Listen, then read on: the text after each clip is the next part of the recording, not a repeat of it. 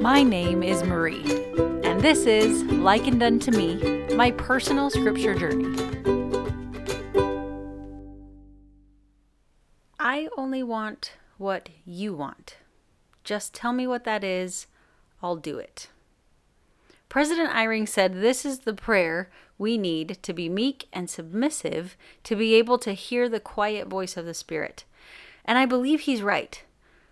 But I'm scared. This seems a scary prayer to me because doing what the Lord commands does not always work out great right away in the scriptures. The Lord wanted Abinadi to preach to the people of King Noah. Look what happened to him.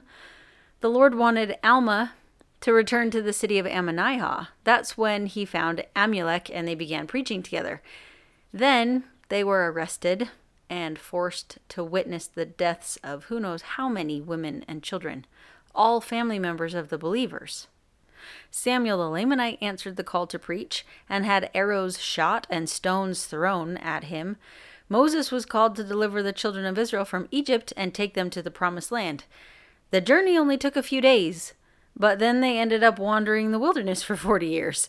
It seems that doing what the Lord calls you to do is a bit risky. What if He tells me to do something I'm not comfortable doing? What if it requires me to face a weakness of mine? What if it doesn't fit with what I want? What if it's hard? What if it turns painful?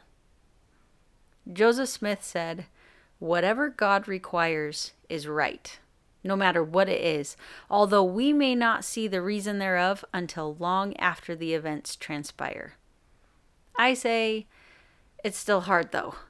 I think it's sometimes easy to look at the prophets in the scriptures and what they did and miss the fact that they were just people. Maybe we say something to ourselves like, Well, I'm not anyone special. Nothing like that will happen to me, or I won't have to do anything that hard. Or maybe we think something different. Something like, Well, they were a prophet. It was easy for them. President Nelson, when asked if it was hard being the prophet, said, Of course it's hard. And the way he said it, I got the feeling it was almost like he couldn't believe that it was even a question. Of course, it's hard. Hard is not reserved for the wicked, and easy is not reserved for the righteous.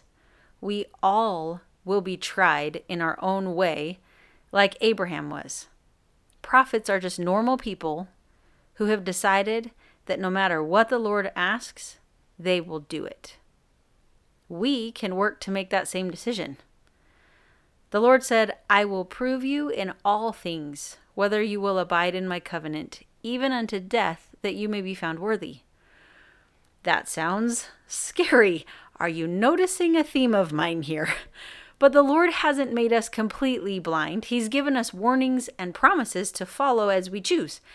Wherefore, men are free according to the flesh, and all things are given them which are expedient unto man and they are free to choose a liberty and eternal life through the great mediator of all men, or to choose captivity and death according to the captivity and power of the devil, for he seeketh that all men might be miserable like unto himself. Therefore, cheer up your hearts, and remember that ye are free to act for yourselves, to choose the way of everlasting death, or the way of eternal life. Now, of course, not everything the Lord requires of us is terrible and hard, and there are blessings for doing what the Lord wants us to do.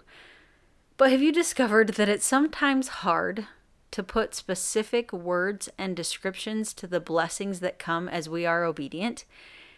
It's kind of like the best we can do is say, follow God and you'll be blessed. If not now, then, you know, eventually. And I think that's because everybody's experiences and blessings seem to be different. But somehow, when we follow God with faith, no matter what, some kind of blessing comes. But maybe there's an explanation in the scriptures on why it is hard for us to articulate the blessings that come. Paul writes to the Corinthians Eye hath not seen, nor ear heard, neither have entered into the heart of man the things which God hath prepared for them that love him. Maybe we don't know how to say it because we can't even imagine it. So, we're asked to follow him, having faith in Christ, trusting that he will bless us and that it will be worth it. We must choose the Lord's side and learn to say, I want only what you want, Lord. Just tell me what that is. I'll do it. Even if it's scary. Today's episode is episode 100. And to be honest, when I started this whole podcast thing about three years ago, I didn't think I would make it to 100.